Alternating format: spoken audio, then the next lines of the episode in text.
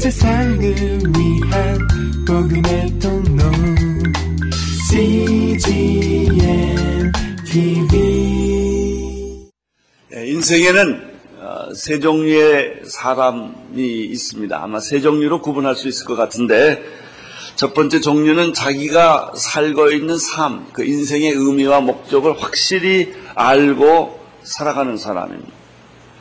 또 한 종류의 사람은 자기의 인생의 의미와 목적을 전혀 깨닫지 못하고 무지한 가운데 그냥 동물처럼 살아가는 분들이 계십니다. 세 번째 그룹은 인생의 의미와 목적을 다 아는 것처럼 착각하고 살아가는 분들이 계십니다. 실제는 잘 모르지만 그러나 안다고 생각하는 그런 사람들입니다. 첫째 종류의 사람들을 가리켜 우리는 구원받은 사람들이라고 말합니다. 삶의 의미와 목적을 알기 때문에 고통도 어려움도 어떤 고난도 두려워하지 않고 그리고 정말 기쁜 마음으로 행복하게 의미 있게 살아가는 것이죠. 이런 사람의 특징은 죽음이 두렵지 않다는 것입니다. 두 번째 종류의 사람을 가리켜 우리는 무신론자라고 말합니다. 하나님이 없기 때문에 삶의 의미와 목적이 없이 그냥 살아가는 것이죠. 무신론자의 최대 고민은 죽음에 대한 불안입니다. 하나님을 거부했고 영혼을 거부했기 때문에 죽고 난 이후에 자기가 갈 곳이 없습니다. 세 번째 종류의 사람의 특징은 어, 이 사람은 종교인이라고 말할 수가 있습니다. 어떤 형태의 종교를 가지고 있는 것이죠. 어, 자기 자신이 삶의 의미와 목적이 있다고 생각을 합니다. 그러나 그것이 잘못된 것이기 때문에 뭔가 확실하진 않지만 불안합니다. 그리고 갈등이 계속되고 있는 것이죠. 이 사람은 적당히 살아갑니다. 뭔가 지금 잘못되고 있다는 걸 압니다. 근데 그게 무엇인지를 확실하게 잡을 수가 없습니다. 이 세 번째 종류의 사람이 오늘 성경에 나타난 니고데모라고 하는 사람입니다. 이 니고데모는 어떤 사람인가? 1절에 그 사람에 대한 몇 가지 정보를 얻을 수가 있습니다. 1절을 함께 보시겠습니다. 시작. 바리새인 중에 니고데모라 하는 사람이 있으니 유대인의 관원이라. 그에 대한 설명은 첫 번째 바리새인의 그룹에 속한 사람이라고 하는 것이죠. 우리가 아는 대로 바리새인이란 말 자체가 분리주의자입니다. 나는 너와 다르게 산다는 것이죠. 나는 하나님의 율법대로 말씀대로 그것을 100% 완벽하게 지키며 살고 있는 그렇기 때문에 인생의 의미와 목적을 확실히 알고 있다고 생각하는 그런 사람입니다. 아주 엄격하게 도덕적으로 말씀 따라 살아가려고 애를 쓰는 사람이기 때문에 유대인들 사이에 굉장히 존경받는 그룹입니다. 예수님 당시에는 약 이런 바리새인들이 6천 명 정도 됐다고 합니다. 이들 가운데는 대율법학자나 경건한 어, 지도자들이 많이 배출되었습니다. 예수님 당시에 가장 큰 도덕적 그리고 종교적인 세력이었습니다. 이 사람이 바리새인인데 니고데모는 그 바리새인의 멤버 중에 하나였습니다.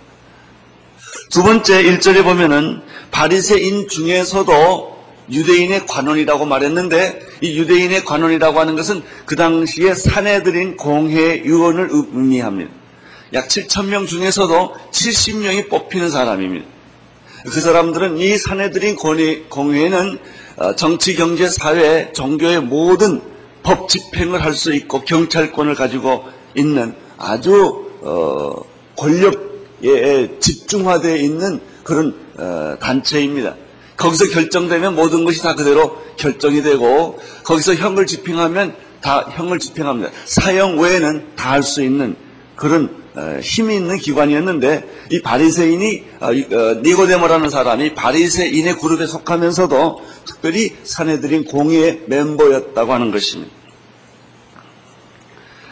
어, 요한복음에서는 이 니고데메는 정보를 좀 더 주고 있습니다. 10절을 보면은 어, 예수님께서 니고데메에게 이렇게 말을 합니다. 내가 유, 이스라엘의 선생으로서 이것도 모르느냐라고 예수님이 말씀하신 적이 있는데 그런 걸 보면 이 사람은 바리새인과 유대인의 관원일 뿐만 아니라 어, 선생이라고 하는 칭호를 받는 지성인의 그룹에 속했다고 하는 것이죠. 최고의 지성인에 속하는 그런 사람이었습니다. 그 다음에 이 요한복음 19장으로 제일 뒤로 가보면 다시 니고데모가 나타납니다. 19장 39절에 보면은 어, 거기에 이렇게 쓰면 밤에 예, 아주 오래 예수님 초창기 시대 밤에 예수님을 찾아왔던 니고데모라가 다시 등장을 하는데 그때는 변화된 니고데모로 등장을 합니다. 예수님이 십자가에 못 박혀 돌아가셨을 때 그 장례식을 시신을 처리해 주는 장면이 여기 소개되고 있습니다. 근데 그 내용을 보면 니고데모가 굉장히 부유한 재정적으로 여유 있었던 사람이라는 그 어, 내용을 알게 됩니다. 보십시오. 19장 39절에 보면은 일찍 예수께 밤에 나타났던 니고데모는 몰약과 침향 섞은 것을 백근쯤 가지고 온지라 이 정도면 굉장히 경제적인 능력이 있는 거죠. 이에 예수의 시체를 가져다가 유대인의 장례법대로 그 향통과 함께 세마포에 싸서 마지막 예수님의 시신을 처리해 준 사람이 누구냐면은 오늘 이 밤에 찾아왔던 니고데모라고 하는 사람이었다는 것이죠. 우리는 이렇게 정리를 해보면 니고데모는 어, 바리새인의 종교적인 그룹에 속했고 유대인의 관원이라고 하는 권력 그룹에 속해 있고 그리고 그는 그럴 뿐만 아니라 굉장히 지성인 그룹에 속해 있고 경제적으로도 어, 여유가 있는 그런 사람입니다. 한마디로 말하면 불편한 게 없는 사람이고 인정받는 사람이고 배고픈 사람이 아니라는 것입니다. 옷을 못 입거나 배고프거나 또 억울하게 살거나 이런 사람이 아니라 모든 것을 그 당시에 누릴 수 있는 그런 사람이었습니다. 그런데 문제는 오늘 요한복음 3장에 들어가자마자 이 사람이 밤에 예수께 찾아왔다고 하는 것이죠. 자, 2절을 보시겠습니까? 2절 시작. 그가 밤에 예수께 와서 가로되 라비어 우리가 당신은 하나님께로서 오신 선생인 줄을 아나이다. 하나님이 함께 하시지 아니하시면 당신의 행하시는 이 표적을 아무라도 할 수 없음이니다. 그는 그렇게 사람한테 아부를 하고 살 만한 형편이 아니에요. 배고픈 사람도 아니고 밤에까지 찾아올 필요가 있는 사람도 아니고 그 당시에 아무런 검증이 되지 않았던 예수라는 젊은 청년에게 찾아와서 인생을 상담할 만한 그런 위치에 있는 사람이 아니라는 것입니다. 그런데 우리가 3장 1, 2절에 보면은 이, 청, 이 바리새인이요, 유대인의 관원이요, 지성인이요, 부자인 이 사람이 왜 예수께 찾아왔냐 하는 거예요. 안 와도 되는데. 그리고 대낮에 안 오고 왜 밤에 찾아왔느냐 하는 것입니다. 이 두 가지 질문을 해보면 우리는 니고데모에 대해서 두 다음과 같은 사실을 깨닫게 된 것이죠. 모든 것을 가졌으나 뭔가 불안하다는 것입니다. 영적으로 그는 자신만만하게 살아가는 사람이라고 자타가 공인했는데 이 자기 자신 앞에서 뭔가 예수라는 청년을 만나지 않으면 안 되었고 뭔가 밤에 찾아오지 않으면 안 되는 그 영적인 불안함, 호기심이 있었다고 하는 것이죠. 도대체 예수라는 청년은 누구일까? 그 예수님이 오셔서 말씀하시고 병자를 고치고 귀신을 쫓아내는 모든 행위를 그 뒤에서 관찰하면서 강력한 어떤 호기심이, 지적인 호기심이 발동을 한 거예요. 조금 더 얘기를 해보면 지금까지 자기가 믿어왔던 율법 종교적인 모든 그 엄격한 삶을 송두리째 뒤 흔들어 놓은 분이 예수였다고 하는 거예요.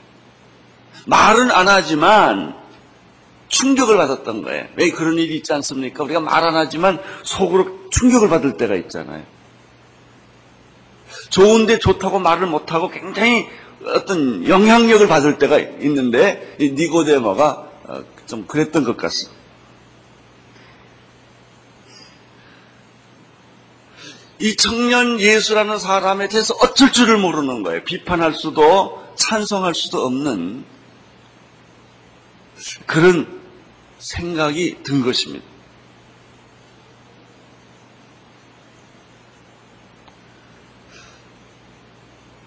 여러분, 신앙이란 무엇일까요? 단순히 어떤 사실을 믿는 행위라고 단정 지을 수 있을까요? 그렇지 않아요. 신앙이라고 하는 것은 의심과 혼란과 극도의 호기심의 과정에서부터 출발하는 겁니다. 처음부터 믿는다가 안 돼요. 거부하고 불안하고 의심하고 혼돈 속에 빠져 있다가 빛을 보는 겁니다. 그 빛을 보고 확신하고 확인하고 내 마음 속에 지울 수 없는 흔들림, 흔들릴 수 없는 어떤 분명한 믿음이 생기는 거예요. 이게 믿음이에요. 이런 과정을 거치는 것이죠. 니고데모를 경험보면은 바로 요한복음 3장에 그 호기심과 그 여러 가지 영적 갈등을 느끼면서 밤에 예수께 찾아왔던 이 니고데모는요, 19장까지 갔을 때야 예수를 알아본 거예요. 이게 믿음이라는 것은 갑자기 하루아침에 만들어지는 게 아니에요. 많은 과정과 시간을 거쳐가면서 하나씩 하나씩 빛이 내 안에 비추어지고 진리가 깨달아지면서 나의 믿음은 만들어져 가고 성숙해져 가고 있다는 사실을 우리가 여기서 알게 되는 것이죠. 니고데모가 예수님께 찾아왔습니다. 그리고 첫 번째 니고데모는 이런 질문을 던지죠. 우리가 당신은 하나님께로서 오신 선생인 줄을 아나이다. 하나님이 함께 하시지 않았다면 당신의 행하시는 이 기적들과 표적은 아무도 할 수 없는 것이기에 내가 좀 더 알아보고 싶어서 좀 더 이 혼돈스러운 마음을 좀 확실하게 하고 싶어서 내가 찾아왔나이다라고 얘기를 하죠. 근데 니고데모의 이말 속에 우리가 니고데모를 이해하는 또 몇 가지 단서를 많이 발견하게 됩니다. 첫째, 우리가 당신은 하나님께로서 오신 선생인 줄 아나이다라는 말이 잘 보세요. 내가라는 말을 안 썼다는 거예요. 이 니고데모는 인생의 주체를 자기가 책임지는 존재로서 말하지 않습니다. 내가 했다 이렇게 안 하고요. 우리가 했다고 덩어리로 얼버무려서 집단 속에서 자기를 숨기고 있는 것을 발견합니다. 우리는 유교 문화권에서 자라왔죠. 남자들은 군대 문화권 속에 자라왔죠. 자기도 모르는 사이에 왜곡된 남성관을 자리 잡고 있어요. 그리고 다 남자들은 그렇게 하는 거다. 이렇게 그걸 정당화하고 있는 거예요. 자기도 모르는 사이에. 그래서 아이들한테 소리 지르고 권위주의적으로 가고 유교적인 그런 어, 잘못된 관념을 자기도 모르는 사이에 다 가지고 있고 부인한테 소리 지르고 뭐 이런 어, 생각을 하면서도 뭔가 잘못됐다고 생각하면서도 이게 왜 잘못됐나를 잘 파악을 못하는 거나 똑같은 거예요. 그것이 여러분 신앙에 있어서는 우리가 안 통합니다. 내가 중요한 내가 삶에 있어서는 우리가 통합니다. 죽음에 있어서는 우리가 안 통합니다. 우리가 같이 안 죽어요. 내가 죽지. 아무리 부인하고 같이 살아도 죽을 때 같이 안 죽습니다. 병들면 내가 죽지 부인까지 도매 꿈으로 죽지 않는단 말이지. 천국 갈 때도 마찬가지. 그러나 이 니고데모는 우리라고 하는 집단적 개념 속에서 자기를 정당하고 살았다는 거예요. 또 한 가지 니고데모의 말 속에서 발견하는 게 있습니다. 우리가 당신은 하나님께로서 오신 선생인 줄을 아나이다, 믿는다 이렇게 말을 안 합니다. 그 사람은 믿음의 사람이 아니라 인식의 사람이에요. 여러분, 아는 것이 힘이 아니에요. 많이 알면 괴로워요. 믿음이 힘이에요. 아는 단계를 넘어서면 믿음의 단계로 가는 것인데 아직 이 니고데모는 모든 정보, 사실, 확인 이런 인식의 단계에 머물러 있다는 것이죠.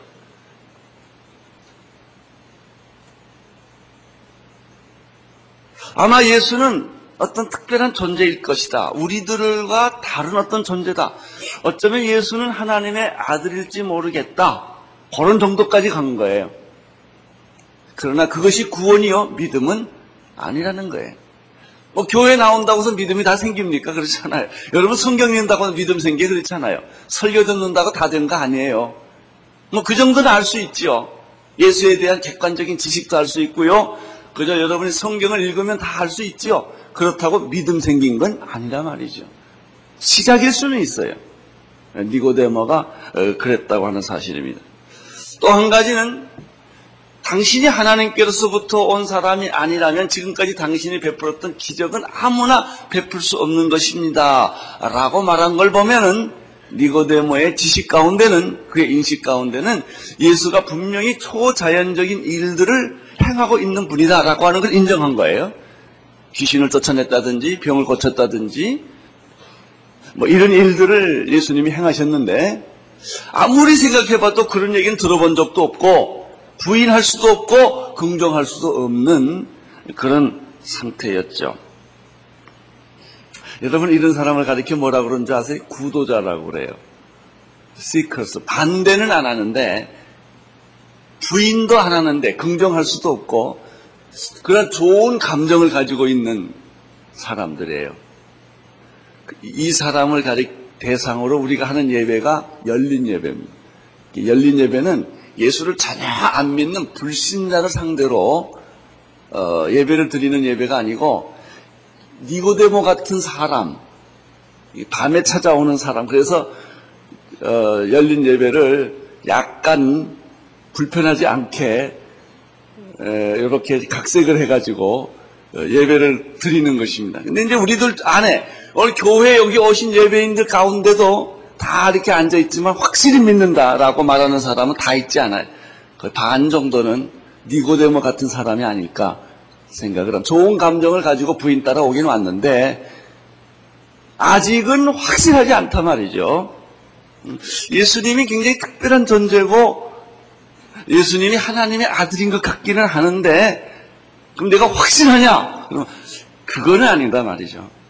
이런 이런 사람입니다. 그런데 이런 니고데모의 호기심, 영적 호기심, 내적인 불안, 이런 그 니고데모를 향하여 예수님이 대답을 한마디로 아주 단순하면서도 날카롭고 의미 있는 대답을 돌려서 하지 않고 단도직입적으로 그 사람한테 합니다. 그 내용이 3절이에요. 3절. 3절을 보십시오. 시작. 예수께서 대답하여 가라사대 진실로 진실로 내게 이르노니 사람이 거듭나지 아니하면 하나님 나라를 볼 수 없느니라. 아주 엄청난 얼른 들으면 안 그런 것 같은데 가만 생각할수록 기막힌 엄청난 얘기를 예수님이 툭 던집니다. 여기서 진실로 진실로 내가 내게 이르노니라는 말은 굉장히 중요한 말이다 이거예요. 아주 중요한 말이다라고 할 땐 예수님은 항상 진실로, 진실로라는 표현변을 쓰는데 이것은 그냥 지나가는 말이나 말 중에 하나가 아니라 아주 굉장히 본질적인 말, 중요한 말, 핵심적인 말을 내가 너에게 하겠다 이런 뜻입니다. 이것이 얼마나 중요하냐라고 하면 내가 이걸 깨달으면 하나님의 나라를 보게 되고 이걸 모르면 하나님의 나라에 대해서 무식하게 된다 이런 말이에요.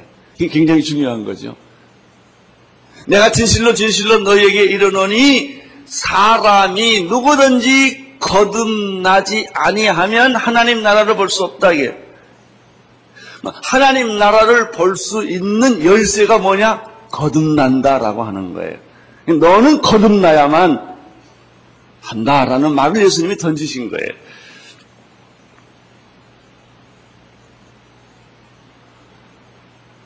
우리의 가치관과 종교의 문제의 핵심은 바로 여기 있어요. 거듭남을 받았느냐 하는 거예요.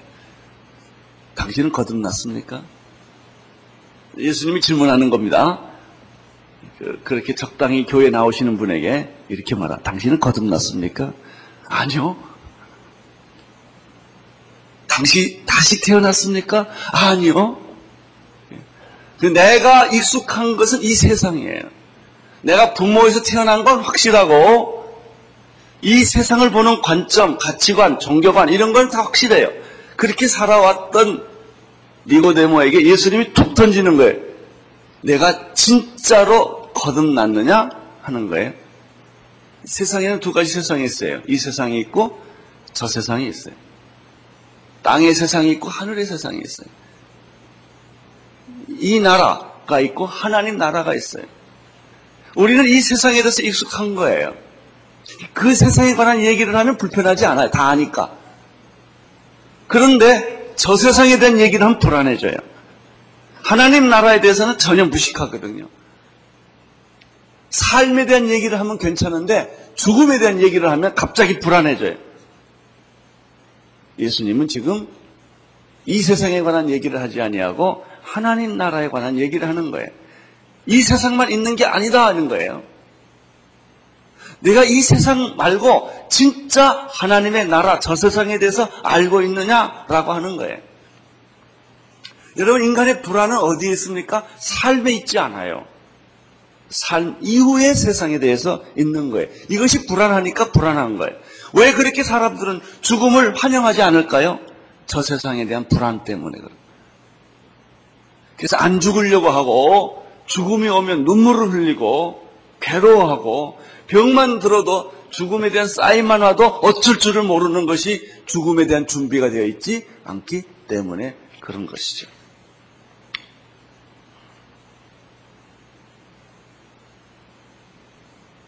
죽음 이후에는 아무것도 없을까요? 네, 그렇게 생각하는 사람이 있어요.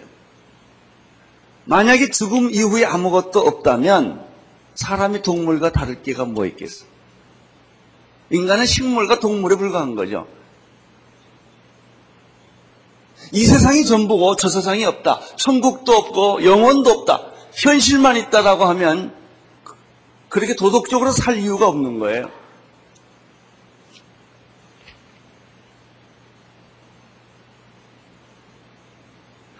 자, 영혼을 부인하고 저 세상을 부인하고 부인하면 좋겠는데 부인하고 나면 갑자기 불안해지는 이유가 뭘까요?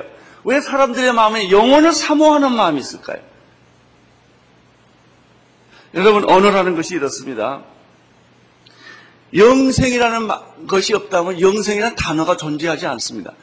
영생이라는 단어를 내가 쓰는 것은요, 영생이 있기 때문에. 믿든지 안 믿든지. 지옥이라는 말을 쓴다는 것은 지옥이 있기 때문이에요. 지옥이라는 말이 존재하지 않다면 그런 단어는 존재하지 않아요. 사랑이라는 것이 존재하지 않는다면 당신은 사랑이라는 말을 안 썼을 거예요. 사랑이라는 말을 내가 쓰는 걸 보면 내가 사랑하든지 사랑하지 않든지 사랑을 실제하는 거예요. 미움이라는 단어를 내가 인간이 쓰고 있다는 것은 인간 안에 미움이 있다는 것을 의미하는 것이죠. 우리는 동물이 아니에요. 사람이라고요. 우리는 식물, 단순 생명이 있는 식물이 아니에요.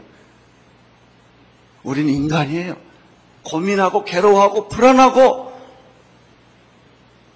몸부림치는 여러분 우리가 동물과 식물이면 그렇게 괴로워할 필요가 없잖아요. 잠 못 이루는 밤도 필요가 없잖아요. 근데 왜 이런 것이 있느냐? 하나님이 계시기 때문에 그래요. 죽음 이후에 어떤 세계가 있기 때문에 영혼이 있기 때문에 그것이 해결되지 않았을 때 이렇게 인간은 괴로워하는 것이죠. 땅의 세계만이 아니기 때문에. 여러분 영혼에 영혼이 영혼이 살 없는 인간의 실존이 말이죠. 영혼에 들어가는 물을 깨닫지 못할 때는 방황하기 시작하는 거예요. 이 현실의 삶을 통해서 만족되지가 않아요. 왜 우리는 영적 존재이기 때문에 우리는 동물이거나 식물이 아니기 때문에 죽으면 천국을 가든 지옥을 가든 둘 중에 하나를 갈 수밖에 없는 존재이기 때문에 내가 아무리 부인해도요 내 아버지 아들인 걸 부인할 수 없잖아요. 고아로 내가 태어나 산다 하더라도 부모 없이 혼자 아무리 떠돌아다녔다 하더라도 나는 아무 근거 없이 내가 세상에 툭 태어났다 이렇게 말할 수 없잖아요. 부모는 있는 거거든요. 그래서 해외 입양자 아이들이 그렇게 고민하지 않아요? 자기 부모가 있고 자기 조국이 있는데 없단 말이에요. 없는 게 아니에요. 있는데 잊어버리고 못 찾은 거죠. 여러분, 천국이 없는 게 아니에요. 천국을 잃어버린 거예요. 하나님이 없는 게 아니에요. 하나님을 잃어버린 거예요. 그 본질을 잃어버렸기 때문에 내 현실의 삶이 외롭고 어떤 때는 추하고 어떤 때는 고독하고 어떤 때는 허무하고 어떤 때는 좌절을 하고 어쩔 줄을 모르고 그냥 살아가는 것입니다. 예수님께서 내 인생의 삶이 여기가 아니다 말이 저기다 말이죠. 내가 부모에게 태어난 것이 진정한 탄생이 아니라 내가 이제 정말 진짜로 하나님으로부터 다시 태어나야 하는데 그걸 가리켜 거듭났다라는 단어를 쓰는 것이다. 하는 것입니다. 니고데모가 이 말을 듣고 알아들었을까요? 못 알아들었지요. 이 말을 듣고 괜찮았을까요? 충격을 받았지요. 그래서 4절에 니고데모가 즉각 이렇게 반응을 합니다. 4절을 보십시오. 시작. 니고데모가 가로되 사람이 늙으면 어떻게 할수 있습니까? 두 번째 모태에 들어갔다 나오라는 말입니까? 라고 니고데모가 즉각 반응합니다. 우리 니고데모는 어떤 사람입니까? 구원받지 않는 사람이라는 걸 금방 알 수 있어요. 영적 통찰력이 없는 사람. 인간적인 똑똑함은 있는데 영적인 눈을 뜨지 않는 사람. 부모의 태어난 탄생은 제1의 탄생은 아는데 하나님으로부터 다시 태어나는 제2의 탄생. 영혼에 대해서는 무지한 사람이었다. 라고 하는 것입니다. 여러분은 어떻습니까? 교회 나오시는 것까지는 제가 알겠습니다. 근데 제2의 탄생을 아십니까? 하나님으로부터 거듭난 우리가 땅에 살지만 영혼의 세계에 영원한 세계, 축복의 세계, 하나님의 세계에 문을 열고 들어가 보셨습니까? 이것이 10년 첫 번째 아침에 하나님이 여러분에게 던지는 질문입니다. 나는 여러분이 교회 얼마나 나왔냐고 묻지 않겠습니다. 얼마나 교회 익숙하냐도 묻지 않겠습니다. 여러분이 집사냐, 장로냐, 목사냐도 묻지 않겠습니다. 여러분이 예수 믿는 가정에 태어났느냐, 안 나느냐, 이런 것도 중요하지 않아요. 그것이 여러분의 구원을 결정하지 않아요. 속지 마십시오. 교회 나왔다고 구원받은 거 아닙니다. 이제 예수님의 말씀을 들으셔야 합니다. 당신은 거듭났습니까? 정말 제2의 탄생을 알고 있습니까? 오늘 설교는 이 질문을 던짐으로 끝을 냅니다. 그리고 다음 주일날 이 질문에 대한 대답을 합니다. 아주 중요한 것입니다. 진실로 진실로 내가 너에게 말한다. 사람이 두 번째 태어나지 않으면 하나님의 나라에 대해서 알 수도 만질 수도 볼 수도 맛볼 수도 없다. 제1의 탄생은 동물적인 것이다. 제2의 탄생이야말로 당신의 인생의 진정한 가치와 의미를 알게 되는 것이다. 온 세상을 위한 복음의 통로 CGM TV